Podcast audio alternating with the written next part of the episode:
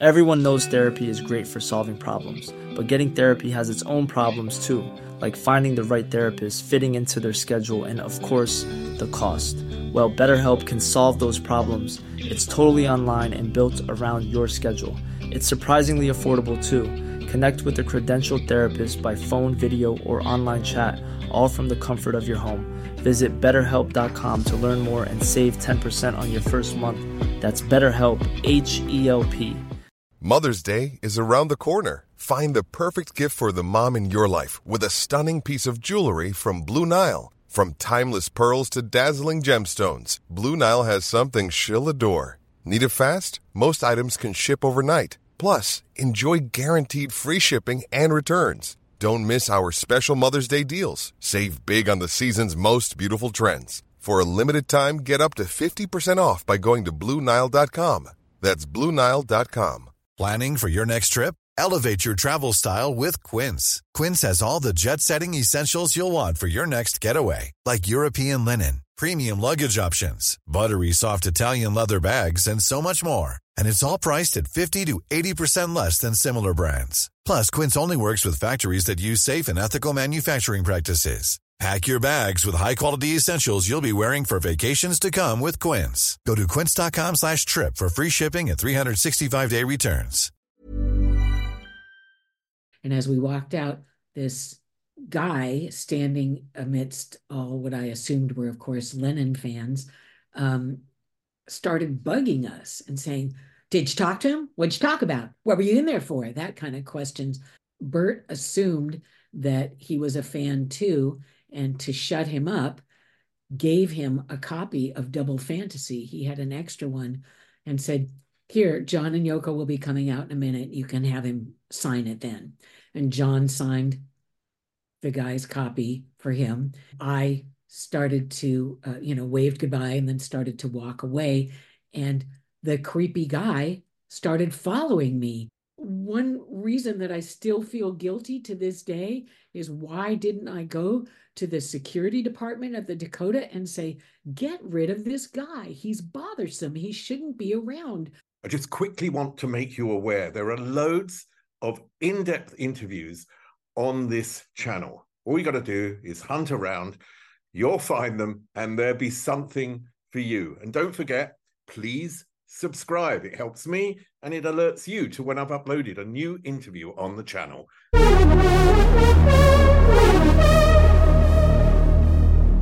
Laurie Kaye, welcome. This is another pleasure. I seem to be having pleasure after pleasure every week talking to people who um, have, well, it's not that you've necessarily lived the most interesting life, uh, but you've had an experience um, that no one really has had. You've been close to a, situation that moved everyone um, on the planet. And your book is called Confessions of a Rock and Roll Name Dropper My Life Leading Up to John Lennon's Last Interview. First of all, I want to ask you because you've been um, a journalist, you've worked in radio, um, most of your life, and particularly up to this point where you interviewed John Lennon, but it still took you years and years and years. I mean, his death is over 40 years ago to write a book. Why did that take so long? Well, there are a number of reasons that it took me nearly 40 years to start writing the book, almost four decades. It's been 43 years plus since he's passed away on December 8th. And the reason that it took me so long is that not only was I feeling far too miserable and, yes, extremely guilty to sit down and put together my story on paper, but I was also far too busy contemplating and slowly but surely coordinating my upcoming career changes, going from radio and music to TV production so that took a lot of work. And I, as I was heading uh, originally from radio to print, reg- and then eventually over to TV and video writing and production, um, my freelance, and far beyond full time gigs kept me wrapped up multiple hours of each and every day of the week and often nights of the week as well. So sadly, I had no time to even think about concentrating on and coming up with my book. And it wasn't until, frankly, the pandemic hit that TV production came to a close and I had time all of a sudden. Plus, my mother had already passed away, and I'd been very concerned about writing my book and putting it out while she was still alive because I knew she'd be very embarrassed, and I didn't want that to happen either. Now, the book is bookended um, with the story of the interview. Um, and I want to take you back to the day that you found out that you were going to have an interview with John Lennon and you were going to meet John Lennon and Yoko Ono on a particular day. I presume you were um, a young woman at that time. Do you remember how old you were? Yes, I was. Um, I had just turned 25. Yeah, I mean, it's in- incredibly young to get an interview with John Lennon and Yoko Ono. What was your feeling at that time? And what was your truthful impressions of them before you met them? Well, I should say that a year and a half before that, um, we had interviewed Paul McCartney and Linda and Wings in London, which was very cool. And then six months or so before that, I solo interviewed George Harrison, which was amazing and loved that because you know, of course, they were all my favorite Beatles. The only Beatle I haven't interviewed is Ringo, sad to say. Um, but it was very cool because way before then, back when I was 21, I was given the job to write and co produce RKO Presents the Beatles, which was a 14 hour Beatles special, the longest Beatles special ever created in the United States.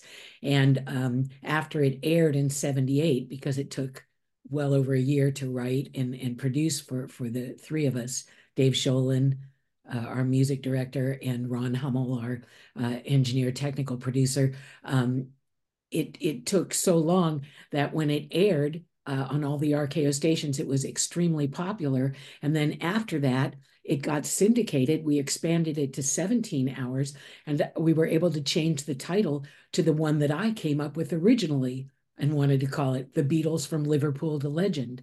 So, based on that, is why I'm sure we got all of the Beatles interviews following that. And since the John and Yoko interview was the only one given to um, radio following the release of Double Fantasy. Um, I'm pretty sure that one of the main reasons is yes, we'd had incredible success with RKO Presents the Beatles, the Beatles from Liverpool to Legend. Plus, I'd also heard a rumor a while after that that um, John had actually been talking to Paul and said, Is there anybody you recommend to do interviews? Because we're only going to do one. And supposedly, Paul had had such a great experience with us, which actually we did, um, that he said, uh, Yeah, the RKO team was great. So I don't know if that's really true, but uh, it always makes me feel good to think about that. And I was incredibly excited at the thought of interviewing John and, of course, Yoko as well, because John hadn't made music in just about five years. He had basically not been a musician um, in public at all. And in fact, he said that he hadn't been a musician at all, that his guitar had been hanging over their bed for five years and he hadn't taken it down and played it, which I don't know, he might have been exaggerating. But um, it was still just the thought of, of being with the two of them was so amazing because he had always been my idol. I loved all the Beatles and especially John. So it was really great. I mean, you obviously knew a lot about. Okay, you'd, you'd interviewed Paul McCartney, you, you'd, you'd interviewed George Harrison, George Martin. Um, I believe that you'd you'd met as well, and um, you must have approached the research um, at that time because Double Fantasy had come out a couple of weeks before, I believe, and you must have said to yourself, okay, what am I going to ask? But what are, what is the angle I am going to go on? What did you come up with? And what were the special instructions you received? Well, we were told right off the bat this is all about John Lennon's present, not his past. You don't ask about the Beatles. You don't ask about his past life or relationships or anything in the past at all, um, especially not his separation from Yoko, that sort of thing. So when we were flying out to New York from the West Coast, um, the um, the our team, Dave and Ron and I, and also Bert Keane from Warner Brothers Geffen, he was the executive uh, who helped us get the uh, interview in the first place. Um, and I was coming up with the questions we were going to ask. Dave and I were going to ask. Um, I concentrated on double fantasy and um, coming back to music, and uh, it was hard because I really wanted, of course, to talk about Paul McCartney and his relationship with the Beatles and breaking up and would they get back together. But we were told, no, you don't bring it up. And the cool thing was, is during the interview, John brought it up. Before we get to that, um, I find it fascinating that you and Dave did the interview together. You just said that you researched the questions. Um, what was Dave's input and how does it work when you're doing an interview, when two of you are doing an interview? Well, Dave had a lot of input as well, and we talked about the questions together. But being a news person and a newscaster at the time, um, I, of course, was very used to doing interviews and asking questions, not just in it, writing them down in advance, but coming up with them as you're talking. So um, that's something that he really appreciated and had for years. And I'd um, not only done a lot of interviews, um, but of course I'd written a lot of um, RKO radio specials, and so that helped you know, his decision to have me come along. And plus, we were friends and we had a great time together, as well as um, with Ron, too. The three of us had been to London together to interview Paul and Linda and Wings. And um, and it was fun having Bert there too. Um, and the thing was that when we did start the interview, um, Bert wanted to ask, especially about how John spent his day with his son because Bert had his son almost the exact same age. And um, that's why we ended up talking about um, John being a, a, house husband and father for, for so very long. And that's why I really felt the urge at some point to say, okay, let's talk about making music now. And John had said, yes, are we talking about raising children or are we here to talk about music? And I said, Oh, definitely music. And it was very funny because his reaction was um, extremely positive. And when I asked him, you know, what what happened? Uh, how how did you start making music again? He said, "Oh, it came over me all of a sudden, love. I don't know what came over me." And I said, "I know. It was like you were possessed." And he said, Yes, I was possessed by the rock and roll devil, you know. And this was just so typical of his sense of humor and making me laugh. And this was pretty much in the beginning, you know, the first hour of being with them. And I just started laughing. We all started laughing hysterically. And I thought, is it going to be funny when we keep going? Or was this the funny part? And then all of a sudden he looked at me and he said, I was possessed by the rock and roll devil. And it was funny and made me laugh from then on. I mean, the night before you were in New York, um, and there must have been some trepidation of doing this interview because because it was such an important um, moment um, for John being away from the scene and having this um, new album, being back with Yoko, um, looking after Sean for all those years. And for you, this is a momentous interview, irrelevant of what happened afterwards, just purely before. This is still a big, big interview. Um, how did you view it before, and with what trepidation did you approach it?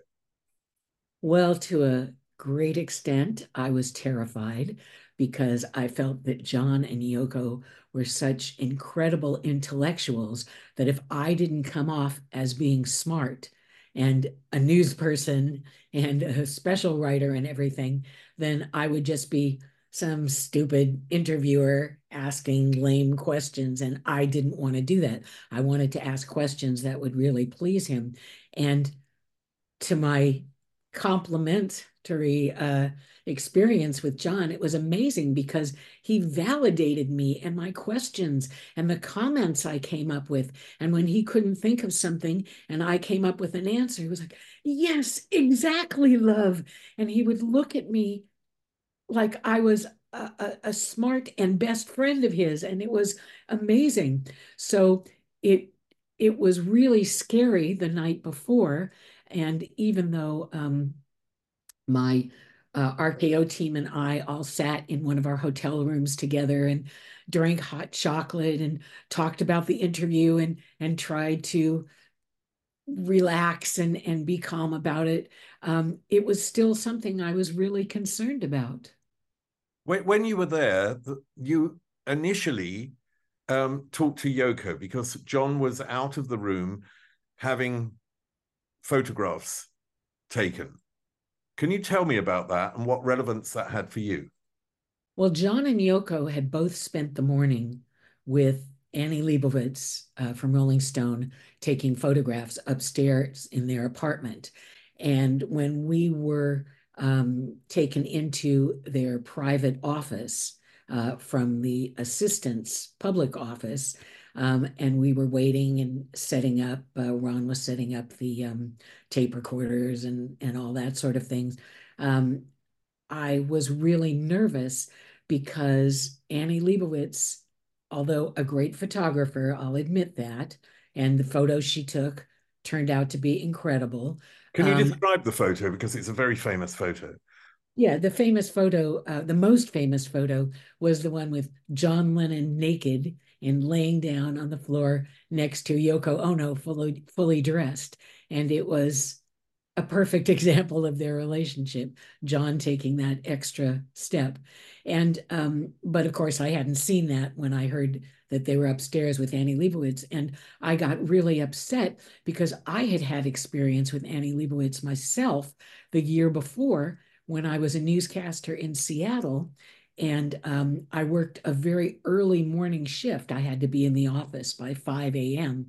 And I was approached by um, a big publicist in town uh, in Seattle saying, Laurie, can you please come to Annie Leibovitz's uh, big lecture before her show at the University of Washington, and then afterwards do an interview with her and feature it on your newscast the next day. So we'll have a lot of people coming to the show. And I said, Oh, gee, it's going to be hard because she'll be late and I have to be in the office so early.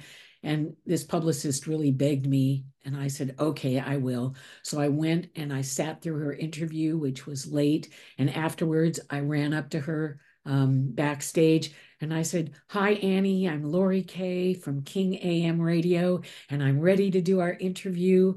Uh, and she looked at me and she basically told me I was lying because why anyone would schedule a radio interview with a photographer was ridiculous to her. And I was furious and I wanted to smack her, but I didn't. Instead, I ran away and I thought, I will never deal with this woman again.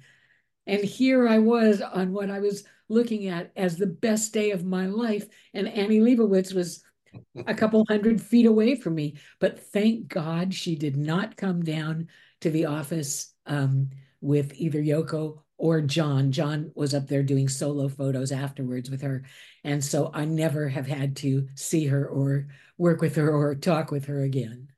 One thing that came up and um, in the book, which I found absolutely fascinating because when Yoko speaks, it's really a mature woman speaking in depth about mature subjects.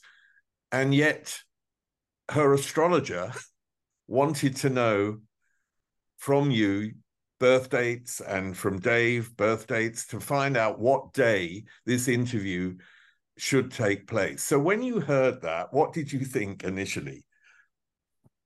Well, that was one of the things to, that led to the guilt that I felt after all these years, because before the interview was dated, um, what happened was we were told that a representative from Yoko's astrologer was going to be calling and asking us each questions our birthday, our time of birth, a couple other things. And that's how they would determine what day would be best to set up the interview.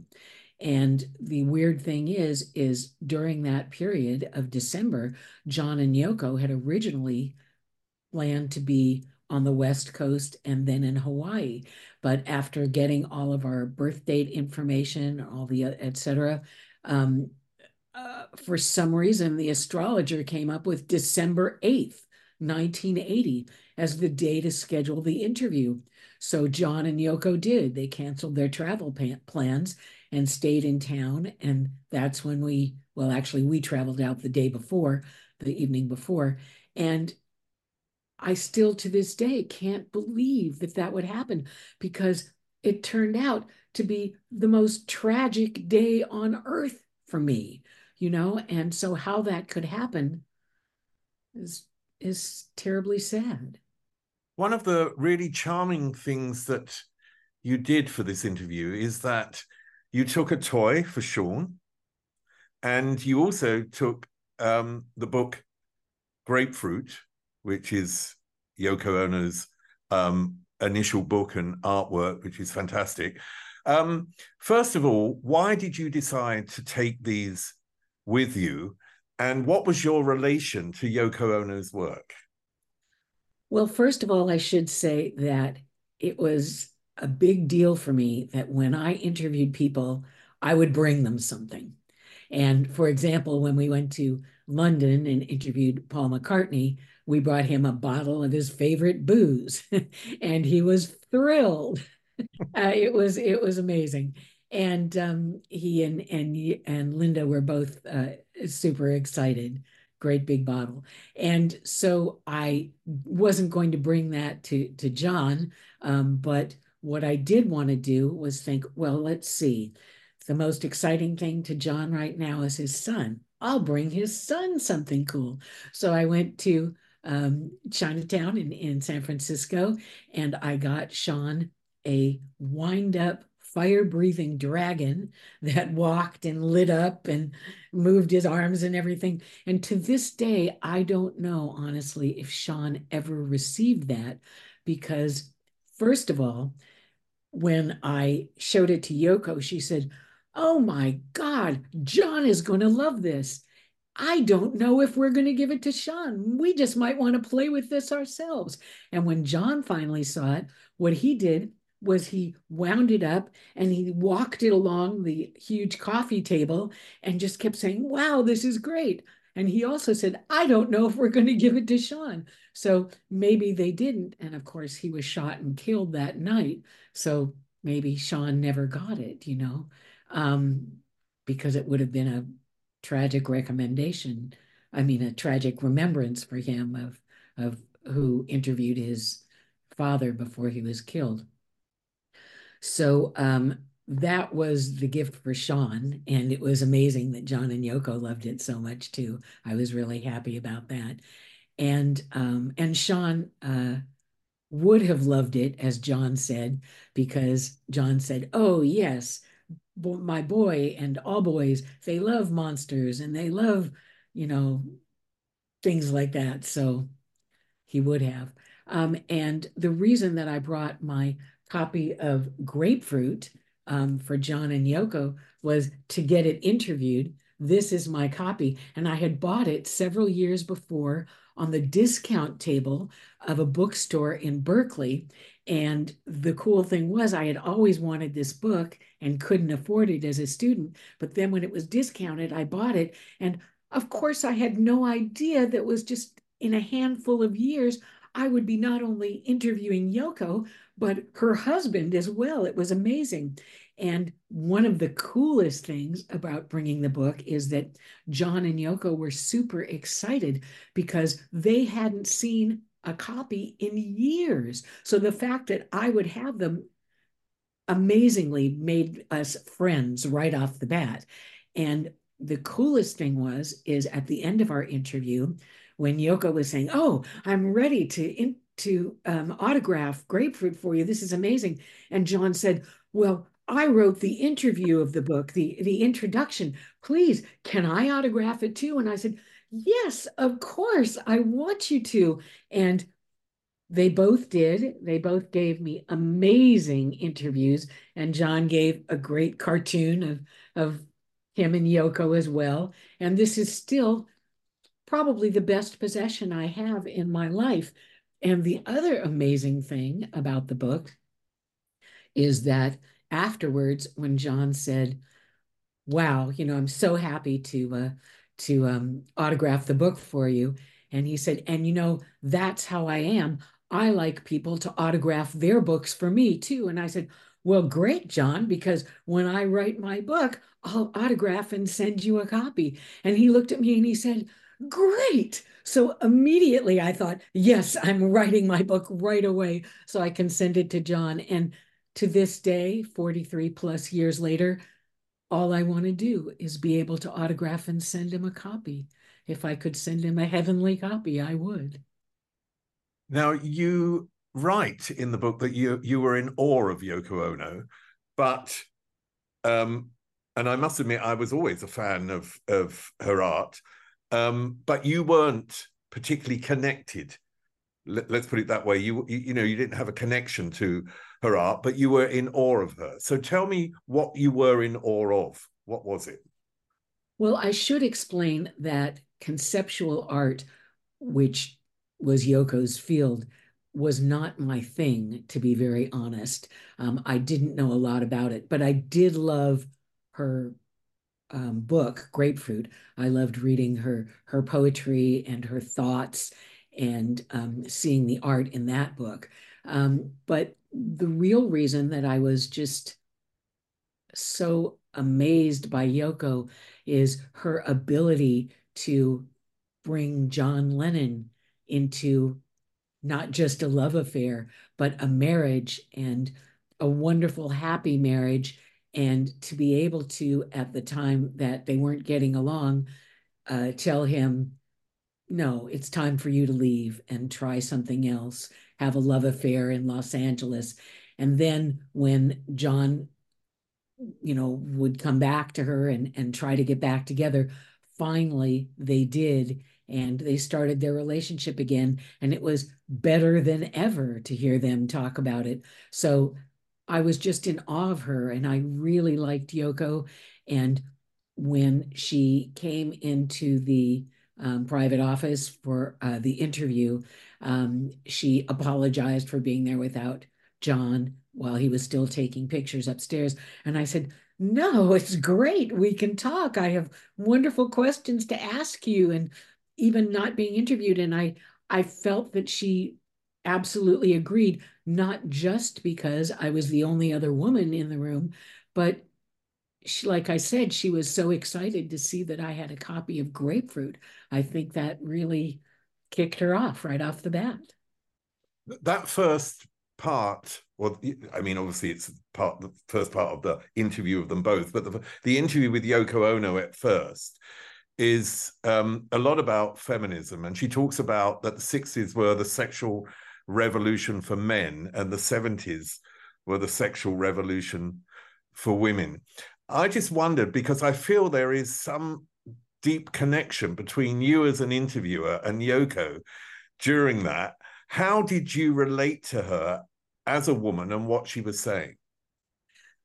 Well, I loved what she was saying because I should say that, and this is very clearly emphasized in my book, that I had not had a lasting relationship like she had up to that point. So, what I wanted to get from her was what's the key to having a wonderful relationship like she was with John? And I got that because what she was talking about was the 80s were going to be the era of a dialogue between men and women. And that's what double fantasy was about. And that's how she and John had created it a dialogue between themselves turned into songs that John would sing to her. Then that would prompt a, an answer from her, and she would write a song and sing it to him. And that went back and forth and back and forth. And that was how they were planning to suggest to men and women start their new dialogues to to improve their relationships so i took that immediately as very important okay i have to begin dialogues now eh, when i when i start a relationship and really focus on that yoko ono was at that point and had been for a long time probably one of the most vilified people unfairly on the planet and she does touch on that. Um, and it's quite hard. I found it quite hard to hear that because you you know that that's a fact. She was vilified, and it was a terrible thing that she was. But for someone to know it and to express it, it's quite tough. So I wondered how you felt being being there and hearing that come out of her mouth. Well, ninety nine percent of the people on the planet blamed Yoko for breaking up the Beatles, which was absolutely ridiculous because they had broken up for many other reasons and they all wanted to do separate things and have relationships and that sort of thing and and um, so I thought it was horrible that people were blaming Yoko and I never did and I let her know that and of course let John know that um, when he brought up the, the Beatles. Uh, and it was just, it was so tragic for me to think of Yoko being vilified and blamed for something as ridiculous as that, when really what she had done was made John's life so incredible and so creative and helped him continue with with everything that he needed to and it was it was just really tough looking at that. I mean, she talks about this dialogue and she also um, talks about the difference between, let's say, conceptual art or difference between art and popular music, and that her understanding had changed over the years. Can you tell me what she said about that?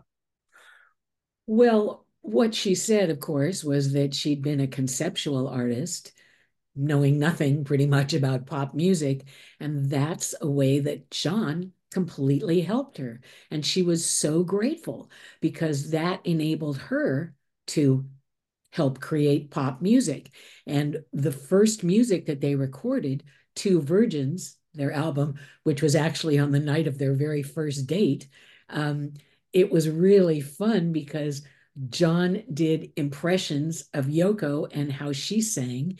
And Yoko talked about John's music and what he was creating. And they were just obviously so very much in love with each other's talent. It was wonderful. The interview with Laurie Kaye on John Lennon continues in a moment. But please don't forget to subscribe. It helps me, but more importantly, it alerts you to when I've uploaded a new interview on the channel. Okay, let's get back to John Lennon with Laurie Kaye.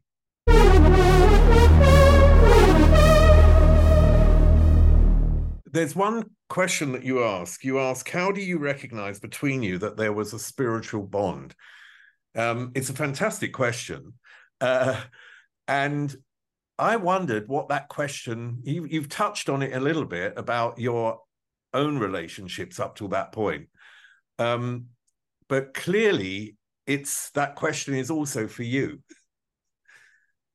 well yes um, and john related to yoko right away when he saw her work at the art show where he originally met her um, which was 14 years before our interview they, they met back in 1966 in london at, at yoko's art show and even though yoko had no idea who John even was.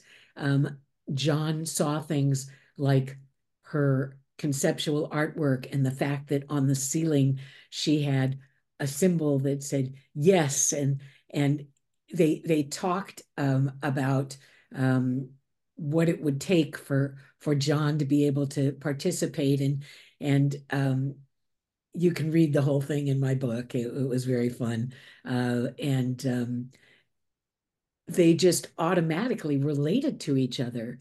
And even though it turned out to be two years before they had their first date, uh, John thought about her a lot and was thrilled to be able to finally have her as a guest to his house. It was his house that he still had with his first wife, who was Cynthia, who was out of town at the time, and and they had pretty much broken up already by then. And um, Yoko came over and he said they didn't know what to do. So they decided, oh, well, let's make music. And John took her up to what he called his studio and uh, upstairs, which is basically just a room with a lot of uh, tape machines. And um, they started making music together, and that really set it off. And even though a lot of people thought Two Virgins was a very weird album, it was such an amazing first step for them. And um, I loved it. She talks about the three songs on Double Fantasy, which are her favorites. It's like starting over, woman, and watching the wheels. What are the significance? What's the significance of those songs, do you think? Well, she especially loved watching the wheels. That was her number one favorite song, she told me, because it helped her understand how John felt about the five years being in a family, being a house husband and raising their son. And that was amazing to her. She loved that. And she loved those all three songs, but Watching the Wheels, as I said, was the one that really was her favorite. But even listening to Starting Over, she said, just made her so excited and not just hearing it all the time in the studio when they were recording it and replaying it, but then getting to hear it on the radio because it was the very first single released. She was thrilled. Mother's Day is around the corner. Find the perfect gift for the mom in your life with a stunning piece of jewelry from Blue Nile. From timeless pearls to dazzling gemstones, Blue Nile has something she'll adore. Need it fast? Most items can ship overnight. Plus, enjoy guaranteed free shipping and returns. Don't miss our special Mother's Day deals. Save big on the season's most beautiful trends. For a limited time, get up to 50% off by going to Bluenile.com. That's Bluenile.com. I'm Sandra, and I'm just the professional your small business was looking for. But you didn't hire me because you didn't use LinkedIn jobs. LinkedIn has professionals you can't find anywhere else, including those who aren't actively looking for a new job but might be open to the perfect role, like me. In a given month, over 70% of LinkedIn users don't visit other leading job sites. So if you're not looking on LinkedIn, you'll miss out on great candidates like Sandra. Start hiring professionals like a professional. Post your free job on linkedin.com slash people today. There's um, a point where John comes into the room. He sort of barges in. Um, tell me about that point for you and how did he break the ice? Well, Yoko and I and Dave had all been talking about the dialogue between men and women that um, Double Fantasy was prompting. And then all of a sudden, the door to the office opened a crack, and I looked up. I was sitting on the love seat in front of this amazing long coffee table. It was a big, long glass coffee table with metal legs and man-made serpents winding up the legs and it was so cool i would keep looking down at it and thinking wow am i really here with with about to be with john and yoko amazing and then the door opened a crack and i looked up over the coffee table and i saw john's nose and his glasses coming through the crack in the door and he opened the door and um, started to say hello. And being the smartass that I am, I couldn't help but under my breath basically say, Can't you see we're in the middle of an interview? And he looked at me and he started laughing. and immediately came and sat down right next to me on the love seat. And I thought, oh my God, I'm going to sit right next to John Lennon for the rest of the afternoon.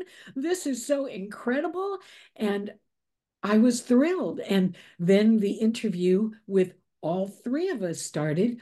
And John was amazingly, as I mentioned, complimentary to me all the way through the interview and validated me more than anybody else had ever in my life, practically. There are some amazing points in this interview, and and that is because um, both you and Dave have a very great connection in this interview, and also I think sort of Yoko facilitates John's openness by being there. You can sort of, she doesn't really try and butt in or take over. She just sort of facilitates him being there. And when he talks about his typical day, um, how he spends it with with Sean at breakfast and and then maybe in the afternoon he does some things on his own and he comes back and he makes sure that he eats something healthy for tea and he talks generally about general things that we all uh, well, if you, if you have children, but we all have in our lives, which is about the food, type of food we eat, about the you know how we regulate our day, what we've done, and so on and so forth. Extremely human things, and those aspects juxtaposed against what was later to happen bring this humanity across. At the time, what did you what was going through your mind when he was talking about those aspects because the interview must have had a particular goal. You were, I believe, it was going to go out on Valentine's Day, so the goal was was slightly, maybe slightly different than hearing about those daily aspects. Or was that what you wanted to hear about? Well, I should say that as much as I cared about John and Yoko and how John spent his daily life and loved his son and everything, not being a mother myself, not ever wanting to be a mother and have my own children, and not being even in a relationship, um, I didn't want to talk about that for way too long. And as I mentioned before, it was Bert Keane from the record company who had this son who really wanted to hear about raising Sean and did he go to school and was he in kindergarten? And he wasn't. Uh, John didn't have him in kindergarten. And um, that that actually was pretty interesting. But um, but in what... retrospect, it's very poignant, isn't it? In retrospect, not at the time. I can understand exactly what you're saying, but in retrospect, it makes the interview even more poignant and more um, the situation more tragic. Well, yes, but that's why at one point when John also came in and, and felt the same way, obviously, and said, are we here to talk about music or are we here to talk about raising children? And that's when I came up with the yes, let's talk about music. And that's one of the reasons that he was so positive about me and my questions and responses and everything. And I should say that um, he was very complimentary about Yoko throughout the whole interview. And he did say, you know, if you want to ask Yoko a question and you don't want me to say anything, just let me know. And I laughed and I said, no, no, both of you are fine. And Yoko did not interrupt so much, but she did jump in and sometimes correct John or add a point or something like that. And um, and John was very agreeable about that one thing that happens when I do interviews, it's like you know when you your friends, you find out later in life that they've also had similar broken backgrounds. do you know what I mean? Sometimes you find out that the connection you have between your friends that you didn't really know about, the reason you became friends with them is because somehow they reflect your backgrounds. And in a sense, um, you and John and I come from a, a dysfunctional family with a, an absent father. Um, you had um, quite a tough childhood. Um, do you think there was a connection because you write in the book that you were going to see them again afterwards? Um, that you felt, in a sense, there was a connection between you two. I absolutely felt that we had so much in common that we were all going to be friends. Um, not just me and Yoko and John, but especially me and John, because as you mentioned, the family upbringing, neither one of us were raised by a father in our life. And actually, either a mother, even though I had a mother with me, she didn't really raise me. And um, John had the same situation. And not only that, but as we talked about things, there were so many similarities that came up. Um, for example, we were talking at one point about um, what made him want to write certain things or say certain things in songs. And he said, Well, I want to let people know things, you know, just a, like I would let friends know. And he said, for example, about how great the island of Bali is and how much I loved it. And I had just come back from living on Bali for, you know, a, a handful of years before, where I'd, I'd gone to Bali to study Balinese dance and um, teach English as a second language. And I loved it there. And just the fact that John said that he loved it there himself and told all of his friends how amazing it was that was something that I had done too. So I felt that's another thing we have in common. And there were a number of things like that, things he brought up. Um, for example, my nickname in um, high school had been the Mad Banana. And at one point, he was talking about how he and Yoko were bananas. And I thought, oh my God, you know, who would bring that up? But somebody that I was very much in common with. So it was super cool. Do you think for both of you, music? I mean, it, it, I suppose it was for me as well. You know, as a teenage young gay guy, when I was 13 in 72 or whatever, and I saw Bowie, Bowie was the representation of a world that I wanted to belong to rather than the world of my parents. I presume music was an escape from your childhood. Is that true? What did it provide you with? music started to be an escape from my childhood when I was even younger than a toddler. Um, it was what I did, what I listened to, what I turned to in order to not have to listen to my mother or my grandparents. And I was very lucky to have gotten a transistor radio while I was a toddler with um, earplugs. And so at night in bed, I put them in and I listened to the radio all night long. And as a toddler, I was listening to incredible music, everybody from Elvis Presley to Little Richard on the radio. And then finally, the Beach Boys, that was amazing. And then following that, the Beatles became my number one favorites on the transistor. So, yes, music continued even long after that, um, up through high school and beyond um, to rule my life, basically. And it was amazing when I was able to go to concerts finally. And the first concert I was able to go to, I still can't even believe it, was the Beatles at Dodger Stadium in 1966 when I was still in elementary school. Um, a friend of mine had a birthday party and her mother wanted to go see the Beatles in concert, so bought a few tickets so she could take friends too. And I was one of the friends they took. And even though what I remember from that concert is basically a lot of screaming girls standing up and jumping around, it was still, I was there. I saw the Beatles as a kid. So that was amazing. And from then on, every concert I saw was incredible.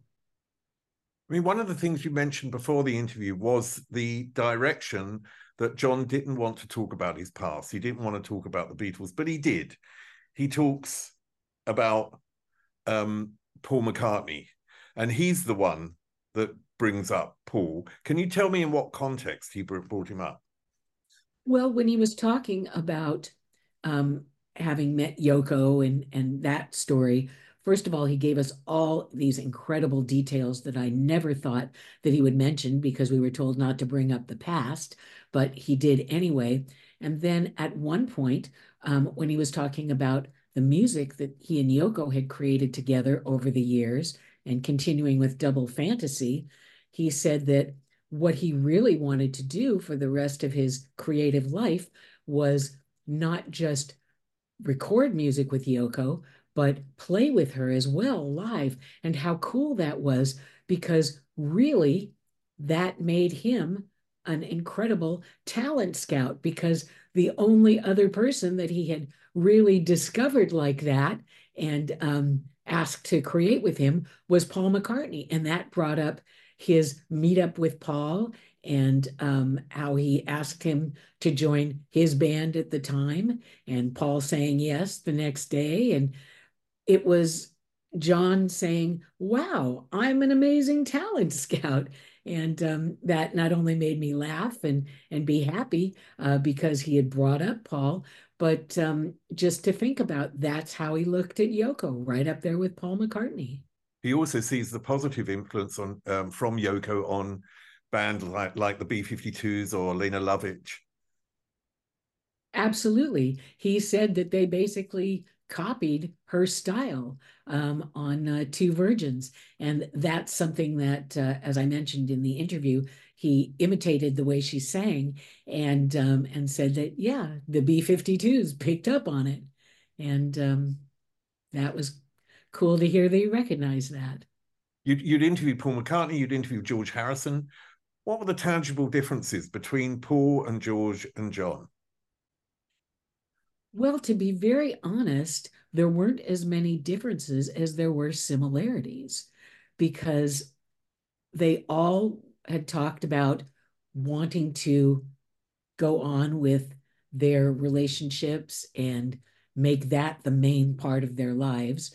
George wanted to not record or tour. He wanted to stay home with the woman that he just married and his their brand new son Danny, and um, that was um, amazing to hear about and um, super cool. And then Paul talked about raising all of the children that he'd had and and also the ones that he adopted that Linda had had. And John, of course, talked about raising Sean and how cool that was. So that was amazingly similar. And it was wonderful to hear that. And not only that, but something I brought up with each of them was how they felt about Elvis Presley passing, because I knew they had all been incredible fans as teenagers. And John, of course, talked about in recording Double Fantasy, he considered part of it singing like Elvis Presley. And, and so all of them were, were really hurt about Elvis's passing and knew that if he were still alive, he would still be making great music. And they loved his accomplishments. One, I've got to read just a little bit from the book because it's such a poignant quote. He says, I always consider my work to be one piece, whether with Yoko, David Bowie, Elton John, or the Beatles. And I consider that my work won't be finished until I'm dead and buried. And I hope that's a long, long time. In retrospect, that is an incredibly touching, poignant quote because this is a man who you understand when you listen to the interview is incredibly happy. Him and Yoko are incredibly in love in this interview. You know, in a in a very positive way. It's not a sort of gushing way, but you really feel this love in the interview. And a man who's looking forward to, let's say, taking going on tour at some point, um, and living his life and his love for his son. Um, is it hard to hear that quote it makes me want to cry every time I hear that about him feeling that way because yes, he wanted to live and he wanted to keep creating with Yoko and he wanted to keep loving her and raising Sean. And it seemed to be the happiest point in his life because he even mentioned, even though, of course, we didn't ask, that his 18 month long lost weekend time in in LA was the most miserable part of his entire life and he was so glad that that was over and so it was so tragic that he was killed and his life ended so shortly after that now as the interview comes to a close there's the signing of the autographs and then the interview or the tape cuts out, and that's the end, as it were, of the taped interview. Um, what happened immediately after the signing of the autographs? What happened then? Well, we all made plans to go meet for dinner in San Francisco in two weeks because that's when John and Yoko were going to finally have their West Coast and Hawaii trip. And I was so excited and mentioned things that I wanted to talk about relationships and Bali. And it was just, it was so wonderful for me to look forward to. And Yoko um, had received a call from her assistant saying that, you know, they had to get going because the recording session was coming up. And unfortunately, their driver uh, and car were not going to be available. So they had to figure out how they were going to get to the session. So Yoko turned to us and said, Can you give us a ride to the studio? And the three guys, uh, Dave and Ron and Bert, were all catching their flight back to the West Coast shortly after. I was the only one staying in New York that night um, to hang out with a friend of mine. And um, so uh, Dave, of course, said, Yes, we'll be happy to, no matter what. So um, then uh, he said, So we better get going. So instead of hanging out and talking more, um, Dave and Ron and Bert and I uh, all walked out while John and Yoko were getting ready. Uh, and uh, we're going to come out in a minute. And we walked out. Uh, our limo was right outside the Dakota. And as we walked out, this guy standing amidst all what I assumed were, of course, Lennon fans, um, started bugging us and saying, Did you talk to him? What'd you talk about? What were you in there for? That kind of questions. And Bert assumed that he was a fan too. And to shut him up, gave him a copy of Double Fantasy. He had an extra one and said, Here, John and Yoko will be coming out in a minute. You can have him sign it then. And um, and then uh, they uh, got in the limo, and John and Yoko walked out, and John signed the guy's copy for him. And um, then before they got in the limo, we hugged and said goodbye and said, "Oh, I can't wait to see you in a couple weeks." And they were the same way, and they got up and and and the and the limo left and uh, went off to drop them off at the studio and then take our guys, RKO team, to the airport. And I started to, uh, you know, waved goodbye and then started to walk away. And the creepy guy started following me and kept asking again and again, What did you talk about? What did he say? What was all this about? And um, I couldn't get him to stop following me. And I asked him to leave me alone and he wouldn't. And he kept following me. And I wanted to turn around and kick him in the head. And, you know, but I, I didn't. And one reason that I still feel guilty to this day is why didn't I go to the security department of the Dakota and say, get rid of this guy? He's bothersome. He shouldn't be around bugging people. And maybe they would have been able to get rid of him. Maybe they would have called the cops who would have gotten rid of him. Or maybe they would have just looked at him and seen that he had a gun sitting in the pocket of his coat, which I didn't. But instead, I managed to practically run away from him. And I kept walking to um, towards my friend's office um, where I went. And by that time, I was in a great mood again. And I told my friend Dave all about wow it was so incredible an amazing interview the best day i've i've ever had with a musician and then we went out to dinner and I was starving because I hadn't eaten since uh, the night before. And um, we, I'm getting sad, I'm sorry. And then we went back to his apartment. And right before he opened the door, he told me, I leave the radio on because if somebody tries to break in, they'll hear the radio and think I'm here, so they'll go away. And I thought, oh, that's funny. And as he opened the door, the radio, all of a sudden, a reporter came on and said, John Lennon has been shot and he's at the Roosevelt Hospital. And I gasped and I almost fainted, but I ran out to the middle of the street and caught a cab and went to the hospital and saw in the, the front door of the hospital was glass. And I saw as I looked through that door, there was Yoko sobbing hysterically, holding on to somebody I didn't recognize right off the bat. It turned out to be David Geffen. But she was crying so hard and so miserably.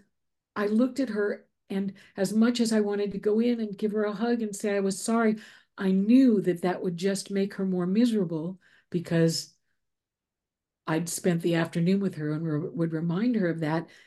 And I realized just looking at her, John just wasn't shot. John was shot and killed. I just knew it. And even though that hadn't been announced and wouldn't be for actually hours after that, I immediately went to the payphone right next to the hospital and called the RKO radio network and told my former boss, uh, former newscaster from KFRC, who was now the executive there, um, what I knew had happened. And she said, Well, come over here immediately and we'll start doing interviews and talk to you about it. And I did. And that's how I spent the night, all uh, awake and doing interviews nationally and internationally um, about our interview and of course, it turned out to be John's last day on the planet. Did you and, uh, instinctively know that the killer who had pestered you outside the building was the killer?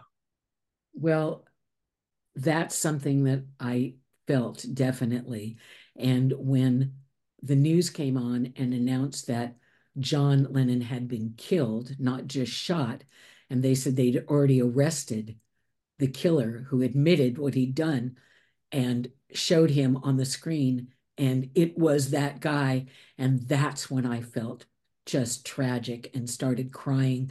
And shortly after that, I was told, okay, you've been booked to go on the Today Show the next morning. And I thought, oh my God, that's going to be the worst experience of my life. And it was. I mean, it must come up very often that you even even today that you still see that photo of John Lennon signing the Murderers double fantasy album. Um, I mean, what does that do to you? It makes me feel horrible that I didn't look at him more carefully and see that there was a gun that he was carrying. Not that I would have recognized it because I don't know a lot about guns, but if only I had, maybe that would have helped, you know, or if when he followed me, if I had run back to the security department or if I had stopped him in some way, I just, that guilt has been on my shoulders for well over four decades at this point. Have you been able to work on this? I, am going to call it survivor's guilt because in a way that's what it feels like to me. You know i i lived through the aids era of the 80s where many people i know including lovers disappeared and died. And at one point it was like well why did i survive? Do you know what i mean? That's a sort of survivor's guilt. And in a way that's what it feels like um, that you've that you've experienced for this huge long period of your life. Uh, have you never been able to to work through it, or has the book helped you go a step further through this? Well, first of all, it's really interesting that you would bring up that aspect of survivor's guilt because I felt that about AIDS as well. Um, just in dealing with my friends who ended up dying of AIDS, and why didn't I warn them in advance or you know so so i get that completely. And yes i've tried to help myself in terms of the guilt i feel about john lennon being shot and killed by somebody that i was in contact with but unfortunately i haven't been able to. Maybe a tiny bit but not much.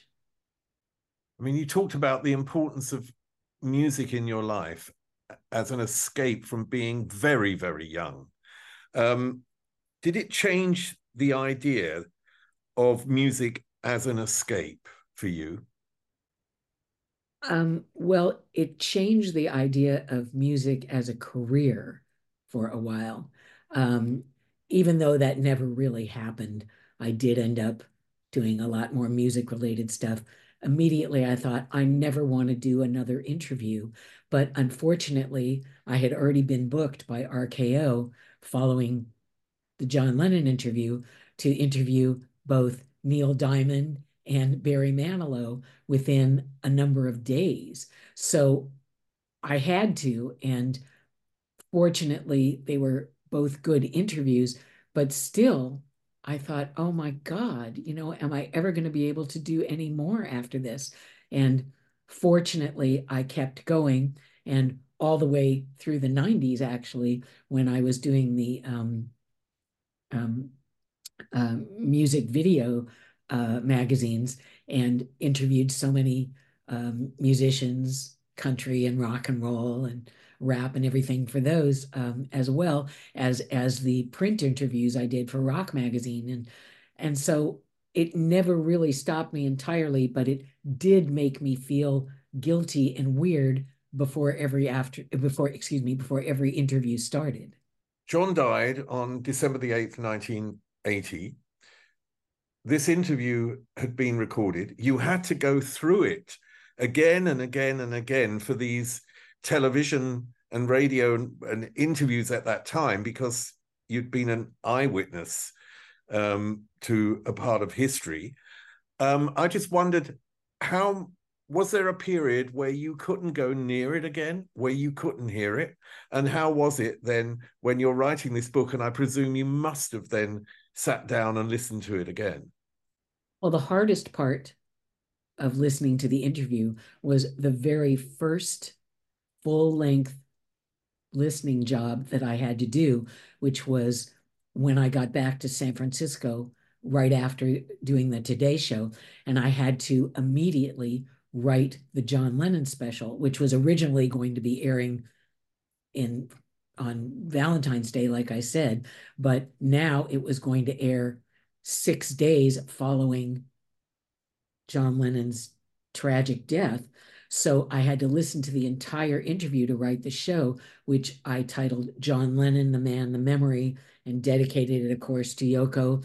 And listening to the interview just made me cry. And that was the hardest thing I've ever written that show. It was just so very difficult because it just made me sad. It wasn't like reliving that day, it was reliving hearing about John's death or him being shot and then seeing Yoko cry and knowing that he was dead. And um, after that, I didn't interview uh, people and listen to that interview again for quite a while. And when I finally did, I listened to it, and all of the fun stuff made me feel good the complimentary, the validation, but the parts where John would say something like that he wanted to live so much longer, that made me cry all the time and and still does make me feel like crying. And it was very hard writing the book in that respect because it brought up everything that we've talked about. I mean, it's a beautiful book because it relates your life and a lot of it in relation to John and to the Beatles and to the to the people that you met running up to this um, final um, interview. And this final interview is an important piece of history, and it's a wonderful interview. And you really feel it's a conversation rather than a sort of question answer type interview. It's much more than that. You can really feel that you're listening during the interview with your responses you're engaged and and i think it's something that serves for us as um, a memory and a positive memory um, of john lennon and i know for you it's a difficult memory but i think in some way it's we and i'm speaking for i think a lot of people are very grateful that you did that interview because it's a very positive and wonderful interview. So, in the end, I want to say congratulations on your book, Um, Laurie, it's a, a, fascinating read, and the fact that you were at a moment in history is incredible.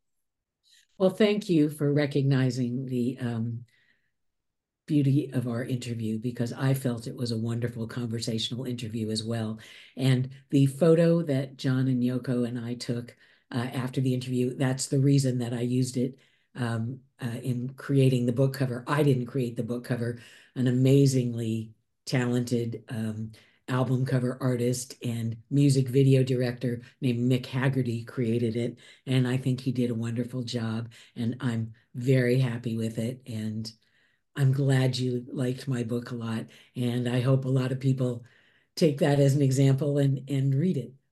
Well, I hope so. I'm going to include all the information on how to buy it down here. So uh, I hope that a lot of people buy it because it's such a, a, valuable book and it is a wonderful interview. That interview is actually um, online and you can hear it on uh, on YouTube as well. Laurie, thanks very much. Thank you, and thank you for our interview. It was really wonderful as well. Up there is an interview I recommend. Down there is where you can find all the podcast interviews, and here is where you can connect. Thank you.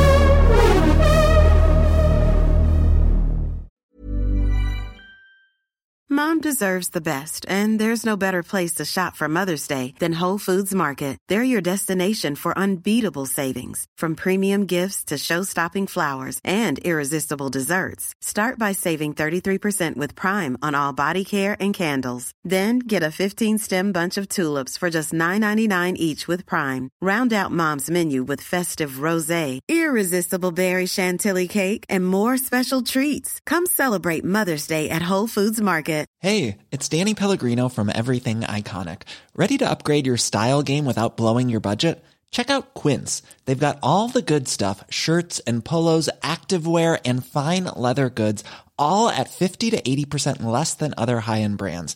And the best part? They're all about safe, ethical, and responsible manufacturing. Get that luxury vibe without the luxury price tag. Hit up quince.com slash upgrade for free shipping and 365 day returns on your next order. That's quince.com slash upgrade. Hi, I'm Daniel, founder of Pretty Litter. Cats and cat owners deserve better than any old fashioned litter. That's why I teamed up with scientists and veterinarians to create Pretty Litter. Its innovative crystal formula has superior odor control and weighs up to 80% less than clay litter. Pretty Litter even monitors health by changing colors to help detect early signs of potential illness. It's the world's smartest kitty litter. Go to prettylitter.com and use code ACAST for 20% off your first order and a free cat toy. Terms and conditions apply. See site for details.